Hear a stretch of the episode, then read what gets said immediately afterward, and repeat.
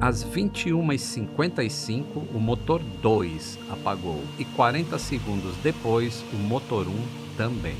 A aeronave planava, ainda que longe da condição ideal.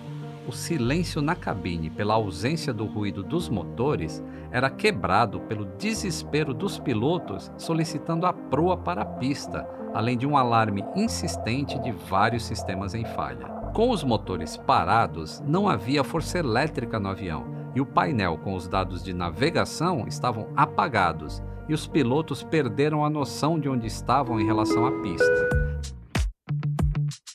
A aviação comercial acumula 107 anos de aprendizado com uma tecnologia tão apurada que está entre os transportes mais seguros que existem. E ainda assim, há quem precise de coragem para voar.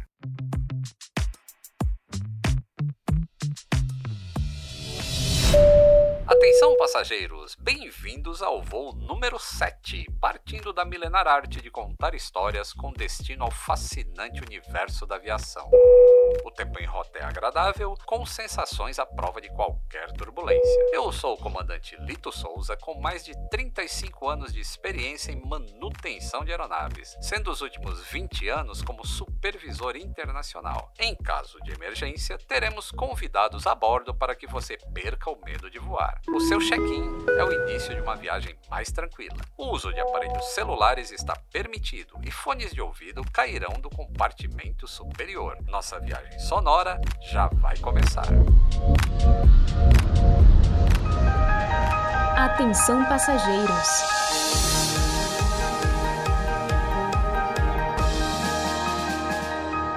Eu vou levantar de pé porque vai acabar o jogo! Vai acabar o jogo! Nós vamos pra final, torcedor! Nós vamos pra final! Acabou!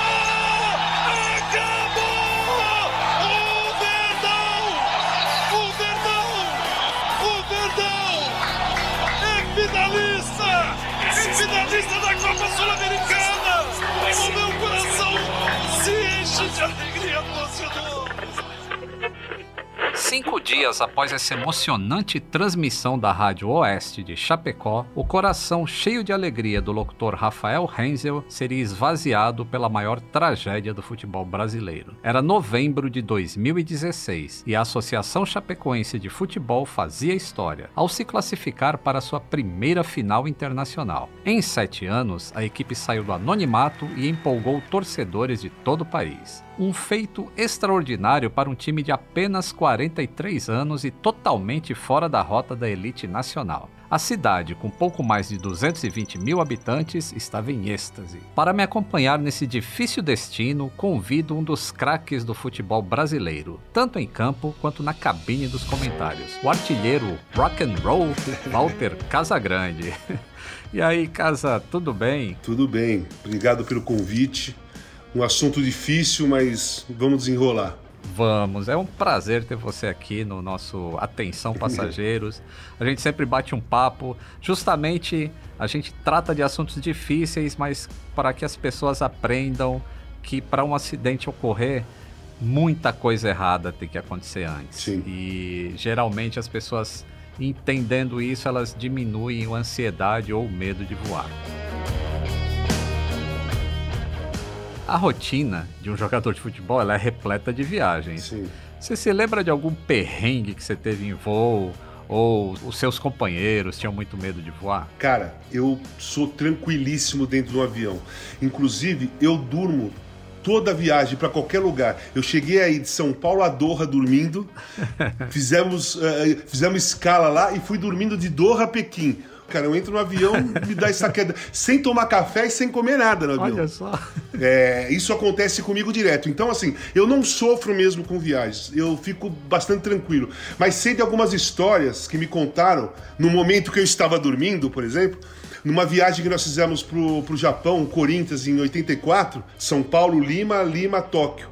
e me falaram que quando a gente estava descendo em Lima, tinha um outro avião fazendo manobra, né? Ali embaixo, e o avião teve que remeter rapidamente, todo mundo, o coração saiu pela boca e tal, e eu não vi nada disso, mas as pessoas me falaram isso, entendeu? Que eu conheço, assim, a grande maioria dos jogadores ou tem alguma superstição, ou realmente possui muito medo de voar. Eu viajei muito mais fazendo jogos de seleção brasileira, amistosos fora do país, na Ásia, fazendo Copas do Mundo, né?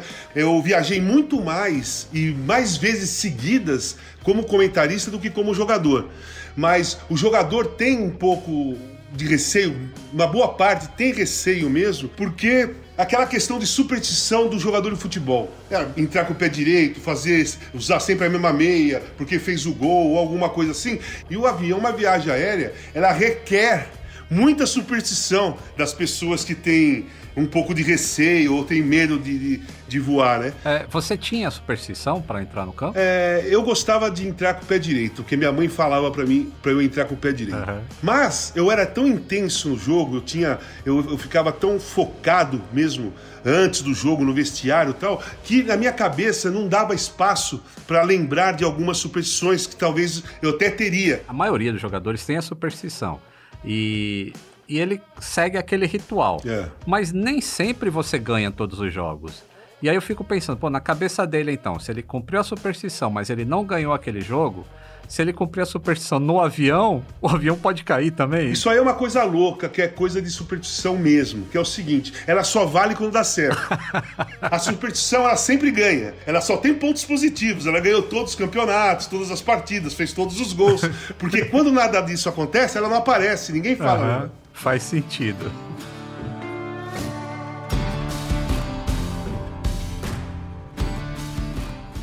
Revelado na categoria de base do Corinthians, Casagrande passou por times internacionais como Porto e Ascoli. E em 1991, ele estreou no Torino.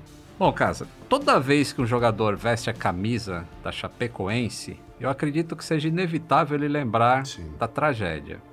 E você já viveu algo parecido no Torino, que foi um time marcado pela tragédia também. Eu conhecia a história do Torino desde garoto, porque o meu pai era fã do time do Torino dos anos 40. E o time do Torino veio para América do Sul fazer algumas partidas aqui, depois foi para Portugal, e de Portugal foi para Torino e acabou caindo no Morro de Superga, né? 4 de maio de 49. Sim. Quando assinei o contrato com o Torino, talvez tenha sido o time que mais tenha mexido comigo emocionalmente. Porque quando eu comecei a treinar no campo do Filadélfia, que é o campo que o time de 49 jogava, quando você chegava lá no treino, tinha peças do avião nos cantos do estádio para mostrar o que tinha acontecido, para perceber aquilo, um mini museu, mas assim, jogado lá, sabe? A roda do avião, uma parte. E isso aí para mim era muito, impressionava muito, porque eu sou uma pessoa intensa, minha vida é intensa, né? Minha vida sempre foi muito intensa. E eu gostei muito de ser envolvido com aquilo lá. Então, eu entendia muito bem, cara, que, por exemplo, todo 4 de maio, a gente ia pra Superga na missa. Porque eu vivi um momento muito especial, que foi Torino e Juventus, que eu fiz 2 gols, o Torino ganhou da Juventus, que é o derby, né? A Juventus é o time da elite, é o time da Fiat, é o time da Ferrari. E o Torino é o time dos operários que trabalham na fábrica da Fiat, né? Aquilo ali foi tão importante pra mim que eu falei assim, caraca, bicho, eu fiz 2 gols e fiz a classe operária da cidade de Torino ficar feliz. Para você jogar no Torino, você tem que chegar lá e entender a história do Torino e incorporar tudo aquilo lá.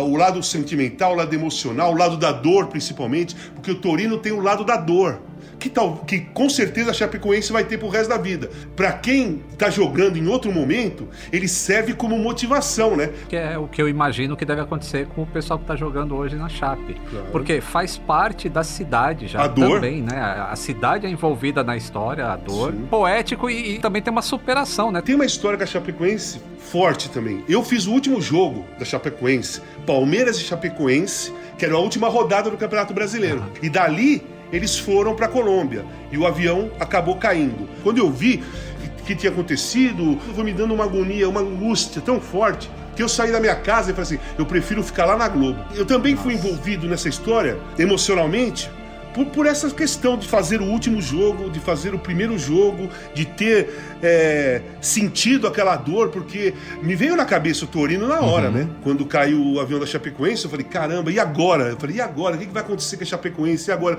Aquela preocupação também com a cidade e com a estrutura do time, porque Chapecó, uma das marcas de Chapecó é a Chapecoense, sim, cara.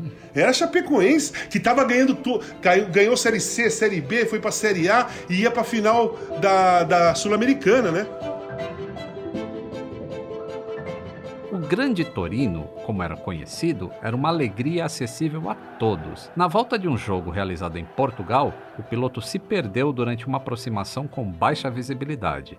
É preciso lembrar que há 70 anos não havia pouso por instrumentos. O avião se chocou contra a Basílica de Superga, já em Torino. Faleceram 18 jogadores, muitos que seriam convocados para a Copa de 1950 e outras 13 pessoas. Já em 2016, a comoção levou alguns a pensar no acaso. Se o goleiro Danilo não tivesse feito aquela defesa no último minuto. Mas, assim como a classificação da Chape, essa não é uma história decidida na sorte. O voo 2933 não foi um acidente, foi uma violação de vários procedimentos de segurança aérea. No dia 27 de novembro de 2016, os jogadores da Chapecoense viveram um momento inusitado no futebol. Foram exaltados pela torcida de um time adversário. Aquela, na verdade, era a torcida de todo o Brasil, empolgado com as conquistas imprevisíveis de um time do interior. Com todo esse entusiasmo, a delegação pretendia sair de Guarulhos em um voo fretado, ainda naquele domingo, após cumprir uma rodada no Campeonato Brasileiro em São Paulo. Mas a ANAC negou o pedido de autorização de voo de modo correto. A legislação internacional não permite que voos fretados sejam feitos com aviões que não sejam ou da origem ou do destino do voo.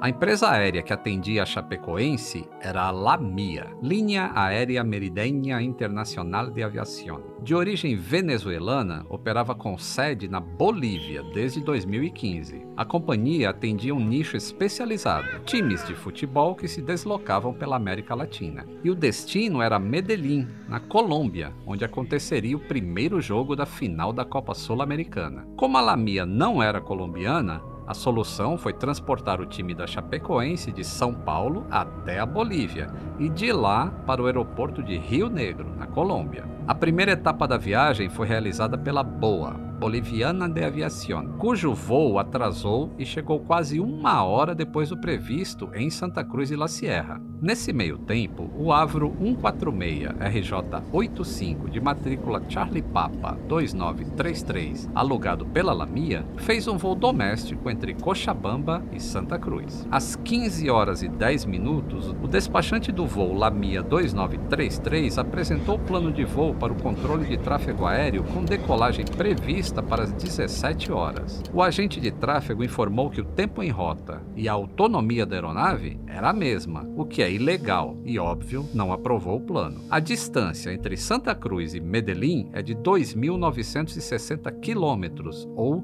1.600 milhas náuticas, muito próxima à capacidade máxima da autonomia de um avro, que é de 1.598 milhas. A informação do agente foi discutida pelo despachante, sob o argumento de que a aeronave havia feito 2 voos semelhantes nos últimos meses e sem imprevistos. Aqui começam as violações que levariam à tragédia. Às 15 horas e 30 minutos, o plano de voo foi aprovado. Faltavam 6 horas e 58 minutos para o acidente. Dias depois, essa liberação de voo abriu uma crise aeronáutica na Bolívia. As autoridades dos principais órgãos aéreos do país foram afastados de seus cargos para a averiguação. Peritos britânicos ajudaram nas investigações, devido à origem da fabricação da aeronave. O voo teve duração total de 4 horas e 42 minutos, desaparecendo do radar durante a aproximação para Medellín, por volta de 21 horas e 56 minutos, horário local. O plano de voo feria regras internacionais de segurança aérea, o que vamos explicar melhor adiante. Na documentação do voo não constava sequer o peso máximo de decolagem do avião, ou seja, não se sabia o peso das bagagens dos jogadores, e esse é um item obrigatório para o cálculo de combustível.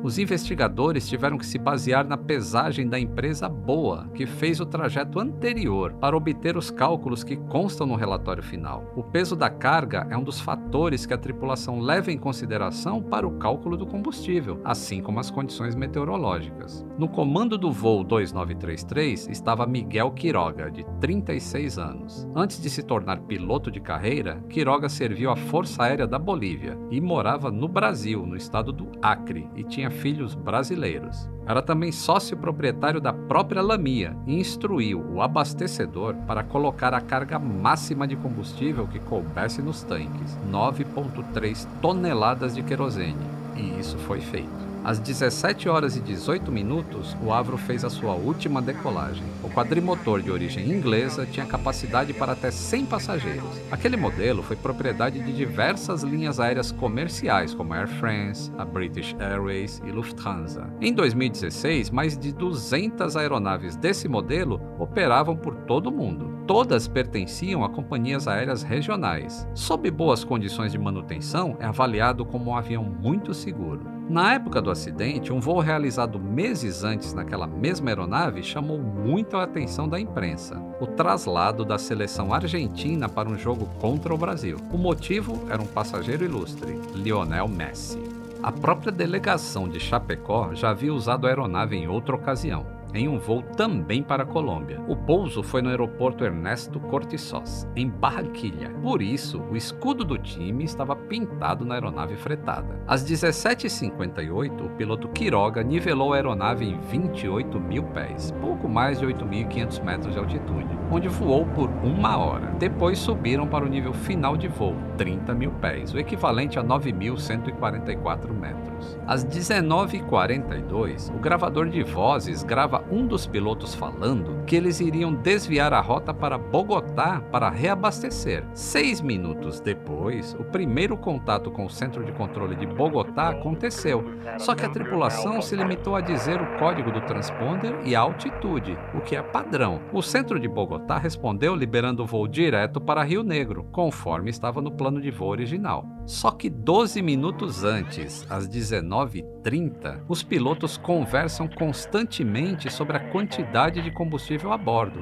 e faziam cálculos para saber se seria possível chegar ao destino sem reabastecer. Pessoal, isso não existe na aviação comercial. Não se calcula se dá para chegar em algum lugar. Essa conversa é totalmente inadequada para uma cabine de comando. Este é um dos maiores indícios que o acidente poderia ter sido evitado. E vou além, deixa de ser um erro de procedimento. Agora estamos falando de uma violação, quase um crime. Na aviação, o cálculo de combustível é baseado na rota a ser percorrida, as condições meteorológicas e o consumo previsto, dados que constam no plano de voo. O cálculo é mais ou menos assim: a quantidade de combustível utilizada durante o táxi da aeronave até a posição de decolagem, mais a quantidade necessária para voar da origem, que é o ponto A, até o pouso no destino, ponto B, mais um combustível de contingência, ou seja, para imprevistos durante o voo. Pode ser desvios meteorológicos, alguma vetoração por parte do controle de tráfego aéreo, um nível de voo diferente daquele que tinha sido programado, entre outros fatores. Essa quantidade é de 5% do valor utilizado no trecho de A para B, ou então 5 minutos de consumo previsto da aeronave a 1.500 pés, que dá 450 metros, acima do aeródromo de destino, o que for maior, mais a quantidade necessária para ir do destino, que é o ponto B, para o aeroporto de alternativa, que é o ponto C, incluindo o procedimento de arremetida. E por último, o combustível de reserva final, que é o valor necessário para voar por 30 minutos a uma velocidade de espera a 1.500 pés, sobre o aeroporto de alternativa, que seria o ponto C. Nas linhas aéreas comerciais regulares, esses cálculos de consumo são feitos por software específico para o avião, considerando, inclusive, a temperatura média do ar externo durante o voo. A tripulação tem total autonomia para aumentar o combustível solicitado, mesmo que isso resulte em desembarque de bagagem ou de passageiros. Às 19h50, depois de contactar o Centro de Controle de Bogotá, o Lamia recebe uma autorização para proceder direto para alguns waypoints, como se cortasse caminho. Waypoints são pontos virtuais no espaço, marcados por latitude e longitude. Seria como um ponto no seu GPS que você marca para fazer uma refeição na estrada. Às 19h52, a conversa entre os pilotos sugere uma tomada de decisão: seguir direto para Rio Negro, sem reabastecer em Bogotá. Faltam 2h06 para o impacto.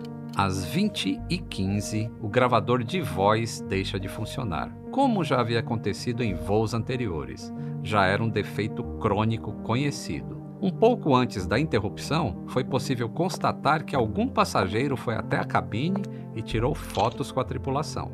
Para dar continuidade à investigação, consultou-se os registros de comunicação entre os pilotos e o controle de tráfego aéreo, além do depoimento dos sobreviventes, entre eles 2 tripulantes, um técnico de manutenção e uma comissária. Às 21h15, com a aeronave em voo de cruzeiro a 30.000 pés, acende uma indicação de baixa quantidade de combustível no sistema. Nesse momento, o avião estava a 333 quilômetros do aeroporto de Rio Negro e faltavam apenas 40 minutos para todo o combustível acabar. Os pilotos não tomaram nenhuma ação e prosseguiram para um ponto virtual no espaço chamado Gimli, o ponto de entrada para o pouso em Rio Negro.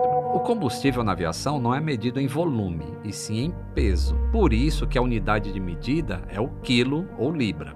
O peso do combustível necessário para um voo é constante, mas o volume, ou os litros, variam de acordo com a temperatura. A indicação de quantidade é feita por um processador que possui vários sensores elétricos que ficam dentro do tanque de combustível, chamado FQIS, ou Fuel Quantity Indicating System, um sistema muito complexo. Tão complexo que o Boeing 777, por exemplo, usa até sensores que calculam a velocidade do som dentro do fluido para o cálculo da quantidade de querosene, ou diria melhor, para a altura do querosene dentro da asa.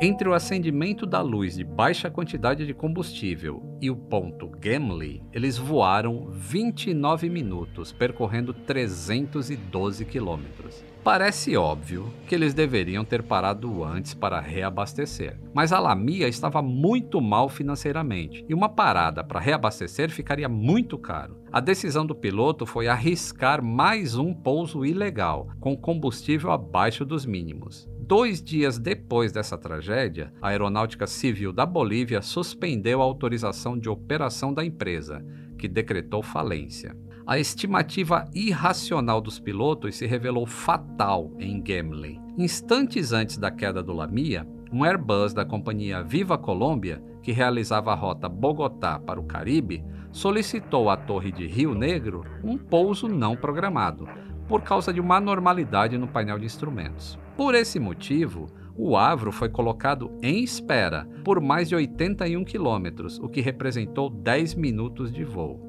A espera nos aviões são aquelas curvinhas em formato de circuito oval de corrida de Fórmula Indy que o avião faz em cima de um ponto virtual, aguardando a sua vez de prosseguir para o pouso. O Airbus declarou emergência e recebeu prioridade do controle de tráfego. Já o comandante do Lamia nunca declarou emergência, apenas disse que passava por problemas elétricos. Para a aviação, declarar emergência é diferente de comunicar um risco iminente de queda. Existem pelo menos 2 maneiras de se declarar emergência. PAM-PAM, que é uma chamada para o controle de tráfego aéreo para dizer que há uma emergência a bordo, mas que não há um perigo imediato de vida ou para a aeronave. Já o Mayday é utilizado na comunicação como uma situação maior de risco para a vida ou para a aeronave. Às 21h52, os pilotos pediram pouso imediato e abaixaram o trem de pouso, uma ação que poderia se provar fatal em segundos. Faltavam só 6 minutos para o impacto. 8 minutos e 42 segundos depois do começo da espera em Gimli, o motor número 3 apagou por falta de combustível, seguido alguns segundos depois pelo motor número 4. O Lamia estava na segunda volta de espera, perdendo velocidade e altitude, o que qualquer comandante faria. avisaria a tripulação e os passageiros para se prepararem para um pouso de emergência ou impacto. O que o comandante do voo fez? Nada. O órgão investigador analisou que as chances de sobrevivência teriam sido muito maiores com o aviso da emergência, já que a maioria dos passageiros estava dormindo e não ficaram sabendo de nada. Apenas alguns repararam que a cabine ficou totalmente escura. 1 minuto após o apagamento dos motores 3 e 4, os flaps do avião foram comandados totalmente para baixo. E lembrem-se, o trem de pouso também já estava embaixo. Flaps para baixo e trem de pouso estendido aumentam muito, mas muito o arrasto aerodinâmico do avião, diminuindo muito a distância de planeio. Além disso, eles estavam sobre uma região muito acidentada. A altitude de Cerro Gordo é de 2.600 metros. Às 21h55, o motor 2 apagou e 40 segundos depois, o motor 1 também. A aeronave planava, ainda que longe da condição ideal. O silêncio na cabine, pela ausência do ruído dos motores, era quebrado pelo desespero dos pilotos solicitando a proa para a pista, além de um alarme insistente de vários sistemas em falha. Com os motores parados, não havia força elétrica no avião, e o painel com os dados de navegação estavam apagados, e os pilotos perderam a noção de onde estavam em relação à pista. Pediram então vetores para a torre. Vetores são indicações verbais de proa, altitude e distância emitidas pelo controle de tráfego aéreo. Às 21h57, a torre diz que os perdeu no radar, o que faz sentido, já que sem os motores e só com a bateria, o transponder parara de funcionar. O Lamia responde que está na proa 360, ou seja, indo para o norte. A torre instrui então, pelo radar primário, que eles façam a curva à esquerda para a proa 350. Eles respondem, esquerda 350. Faltam 20 segundos para o impacto. A torre volta e diz que não tem a altitude deles. Eles respondem 9.000 pés, ou 2.743 metros. E em seguida, Vectors, Vectors. Faltava 1 segundo para o impacto, que aconteceu na cidade de La Unión. As chances de sobrevivência dos 77 a bordo poderiam ser outras, se ao chegar na posição Gimli, os pilotos tivessem comunicado a verdadeira condição da aeronave. Pela distância em linha reta de 30 km, ainda seria possível pousar com os motores funcionando. A Chapecoense vivia o auge no futebol quando o acidente vitimou 16 jogadores entre 22 e 35 anos, 25 profissionais da delegação, 19 jornalistas e 5 tripulantes. O trabalho de resgate durou 16 horas. 6 pessoas sobreviveram. O técnico de manutenção, Erwin Tumini, e a comissária Ximena Soares. Os jogadores Neto, Alan Ruschel e Jackson Follman.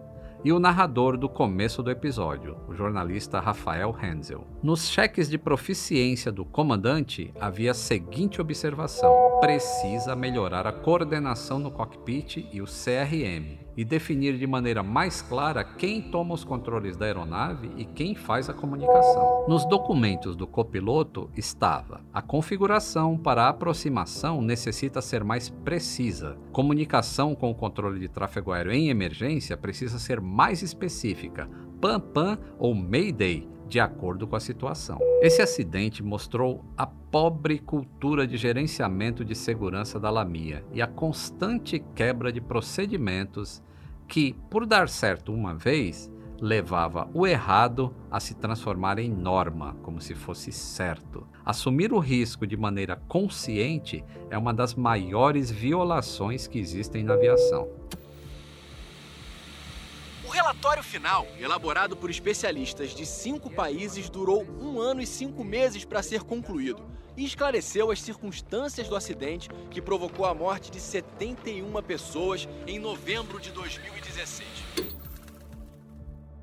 As famílias buscaram por reparação na Justiça da Bolívia, Colômbia e ainda Estados Unidos, residência dos sócios da Lamia. O Senado brasileiro também recebeu um pedido de CPI para indenização. Já deu para perceber que a Lamia não se importava com procedimentos ilícitos. A Colômbia não constava como país de cobertura da apólice de seguro contratada pela companhia. Só em 2016, ao menos outras 8 viagens foram feitas sob essa condição que é proibida. A falta do contrato desobriga a seguradora a fazer a indenização. Além da omissão dos pilotos, o acidente só aconteceu com a permissividade de autoridades bolivianas e colombianas, que autorizaram um plano de voo irregular e não verificaram a validade do seguro. Fica ao menos a informação para os que têm medo de voar que essas violações cometidas pela Lamia são praticamente inexistentes nas empresas aéreas comerciais regulares. Conforme mostramos antes, todas aquelas regras de abastecimento de combustível, por exemplo, são seguidas à risca. Estamos interrompendo a programação com uma informação preocupante e importante demais. O avião que transportava a delegação da Chapecoense para a Colômbia caiu perto do aeroporto de Medellín. No Brasil, a queda do avião foi divulgada em um plantão, às 4h10 da manhã do dia 29 de novembro, ainda com poucas informações. Eu mesmo fui acordado por volta das 6 da manhã por jornalistas que queriam tirar algumas dúvidas. Lá em Chapecó, no primeiro jogo, estava eu, Caio e o Galvão. Era uma tristeza muito grande, conheci mulheres de jogadores que tinham falecidos, de dirigentes, do presidente. Foi um encontro ali porque o Galvão, principalmente, ele transmitiu o dia inteiro, né? Tudo o que estava acontecendo lá. Você era próximo de alguma das vítimas? Várias pessoas. Jogadores e jornalistas? Mais jornalistas, né? 3 amigos meus mesmo. O Júnior Jumelo, que ele era coordenador de transmissão. Ele coordenava, ele ajudava todas as televisões com cabos e ligações e tal. E o Vitorino Sherman, que era um repórter da Sport TV, amigo meu, que estava junto lá, eles estavam jantando ou estavam num barzinho e eles tiraram uma foto, eles 3, e mandaram pra mim uma semana antes. Os caras se despediram de mim, cara, indiretamente. Esses caras se despediram de mim. Eles me mandaram uma mensagem uma semana antes com uma fotinho. Estamos falando de você. Aí eu falei, pô, espero que bem, né? Claro, Casão, pô, você é nosso amigo, lá. Uma semana antes, bicho. Então, aí você fica pensando naquelas coisas, né, de puta, destino, a fatalidade. E eu fiquei, ao mesmo tempo, muito chocado, mas ao mesmo tempo muito feliz com isso. Porque... E eles não tiraram fisicamente aquela foto. Eu também não recebi fisicamente aquela foto. Nem a mensagem. Foi questão de relação espiritual mesmo, sabe? E isso me emocionou bastante naquela época. Você tem um conhecimento sobre, mais ou menos, como jornalista, a cadeia de eventos que levou até esse acidente, que na verdade não foi nenhum acidente, eu não considero nenhum acidente. Assim. Não foi acidente. Tem uma quantidade de violações tão grande que culminou naquele trágico acidente. Por saber disso, você sentiu algum gatilho para que, puxa, agora eu vou de maneira um pouquinho mais pensando o que poderia acontecer comigo, ou pelo fato justamente de você saber que, poxa, o que aconteceu nesse voo fretado não tem nada a ver com o que acontece nos voos regulares de empresa? Não, exatamente. Eu, assim, a exceção foi aquilo lá. Os caras fizeram tudo errado, os caras foram irresponsáveis, os caras foram gananciosos, né, naquela questão, que a tragédia foi anunciada por tudo que foi preparado pelas aquelas pessoas que organizaram aquele absurdo daquele voo. Como eu te falei, eu entro tranquilo porque eu confio plenamente nas pessoas que vão trabalhar dentro daquele voo. Ah, legal. Isso é muito importante, eu sempre gosto de falar isso para as pessoas, porque algumas pessoas usam uma tragédia como gatilho para ter medo. Então eu não entro mais no avião, porque olha, avião cai sempre. E aí é o que eu faço, esse trabalho desse podcast e de outras mídias que eu falo sobre aviação, é justamente para que as pessoas entendam que existe uma diferença fundamental entre os procedimentos de uma empresa aérea regular, que é aquela que você compra a passagem, vai no balcão e ela te leva de um ponto A ao ponto B, e os voos fretados e outras categorias. Então é muito importante isso para que a pessoa se sinta mais confortável entrar num voo. Essas tragédias, comparando Torino e Chapecoense, não tem menos dor, não tem mais dor. Quando a dor é intensa, ela é intensa em todos os lugares, né? Não tem... Torino sentiu menos dor do que Chapecó, Chapecó foi menos dor do que Torino. Não tem nada disso. Uma tragédia como essas duas, a dor é intensa, a dor é imensa. Sim. Então ela não tem menos dor, é só mais dor, mais dor. Só que tem uma diferença nos acidentes que eu quero deixar aqui para você. O do Torino foi lá em Torino, né? Então tem esse envolvimento triste, né? De muita dor, de muita emoção, muito próximo da cidade, que você olha o morro que o avião bateu, né?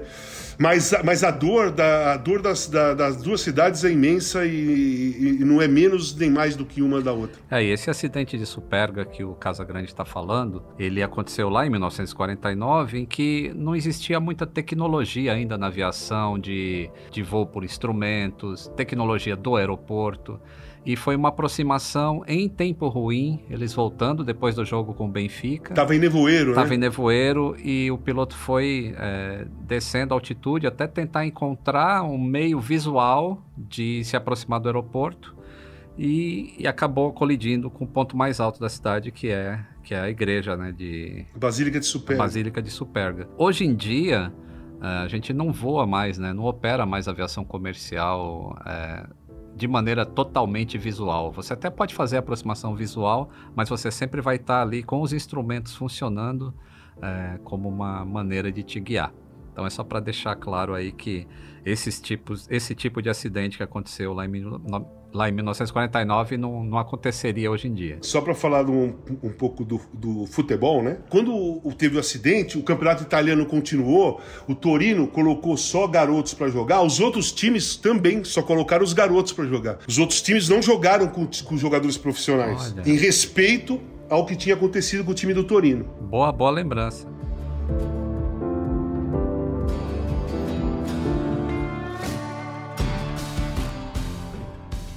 E para encerrar, Casagrande, qual vai ser o seu próximo voo? Cara, meu próximo voo vai ser para algum posto de saúde aqui quando me chamarem para tomar minha parte da vacina, minha primeira parte da vacina. Esse vai ser meu voo principal. Eu acho que é o voo principal de todo mundo nesse momento. Muito bem lembrado, é o que a gente mais está necessitando nesse momento. Porque se a gente não tomar vacina, a gente não vai voar para lugar nenhum. Exatamente.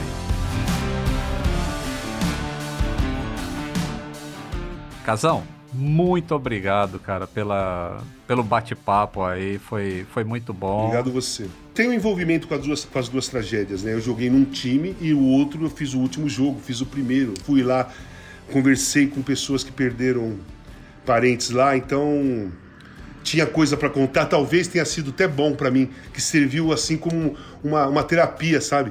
Eu acho que eu nunca conversei sobre as duas tragédias tão profundamente como eu conversei com você agora. Que ótimo isso, fazer parte dessa história aí do Casa.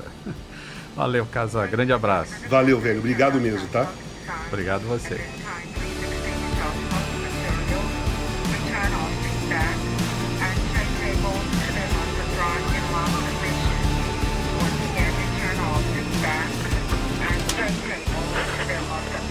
Atenção, passageiros, o nosso voo pelas histórias da aviação acaba de aterrissar. Nos encontramos no próximo embarque. Um grande abraço e até o próximo voo. O Atenção Passageiros é realizado pelo Grupo Globo, em coprodução com o canal Aviões e Músicas no YouTube. Eu sou o comandante Lito Souza, de acordo com Panda Betting, o popstar da aviação brasileira. No episódio de hoje tivemos a participação do craque dos gramados, dos microfones e do bom gosto musical, Walter Casagrande, e trechos do Hora 1, de 29 de novembro de 2016, e do Jornal Nacional de 27 de abril de 2018, e Rádio Oeste Capital FM. Atenção, passageiros!